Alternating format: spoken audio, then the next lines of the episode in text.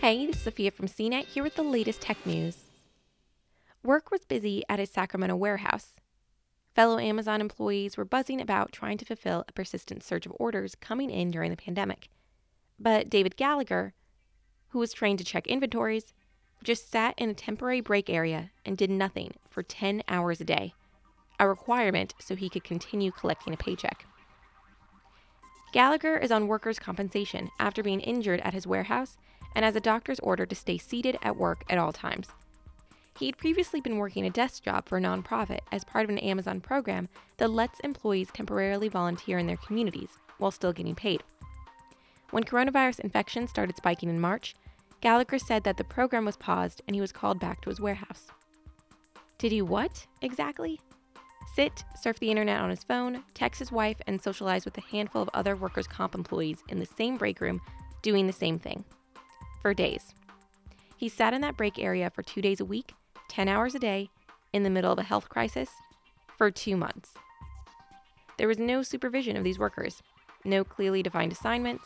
The local human resources office couldn't even explain to Gallagher why he was required to be there.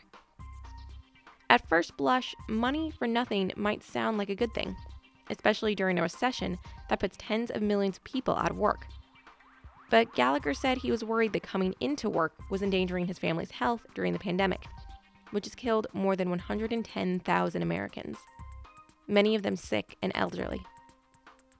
Gallagher's father in law has suffered five heart attacks, has diabetes, and uses an oxygen tank most of the day.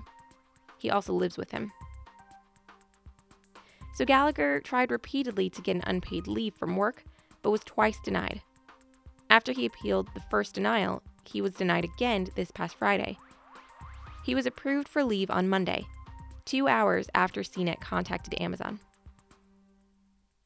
Gallagher is just one employee in Amazon's sprawling logistics network, which includes over 500 U.S. facilities and 400,000 U.S. warehouse workers. But he's representative of the chaos Amazon has been thrown into during the coronavirus pandemic and how its mismanagement has at times frustrated its workers and left them more vulnerable to infection.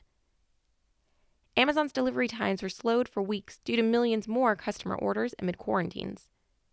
Warehouses were overhauled with more than 150 new safety protocols, including providing masks, gloves, and hand sanitizers to workers and instituting social distancing in facilities. Amazon hired 175,000 new employees to handle the surge. At the same time, many existing workers used a new unpaid time off benefit to stay home. The unpaid time off benefit was first instituted in March, then ended May 1st, and replaced by a requirement to ask for a leave of absence. Amazon's Human Resources Department is now struggling to keep up with employees' requests during the pandemic, causing workers like Gallagher to fall through the cracks. Gallagher's story also adds to Amazon's reputation for mistreating its warehouse employees, with CNET and other publications reporting on worker injuries firings of activist employees, and harsh treatment by managers. Many of these concerns boiled over during the pandemic, with a string of worker demonstrations in recent months calling for better warehouse protections from the virus and more hazard pay. Meanwhile, Amazon often points to its generous benefits packages and $15 minimum wage as proof of its positive relationship with employees. For more of the latest tech news, visit cnet.com.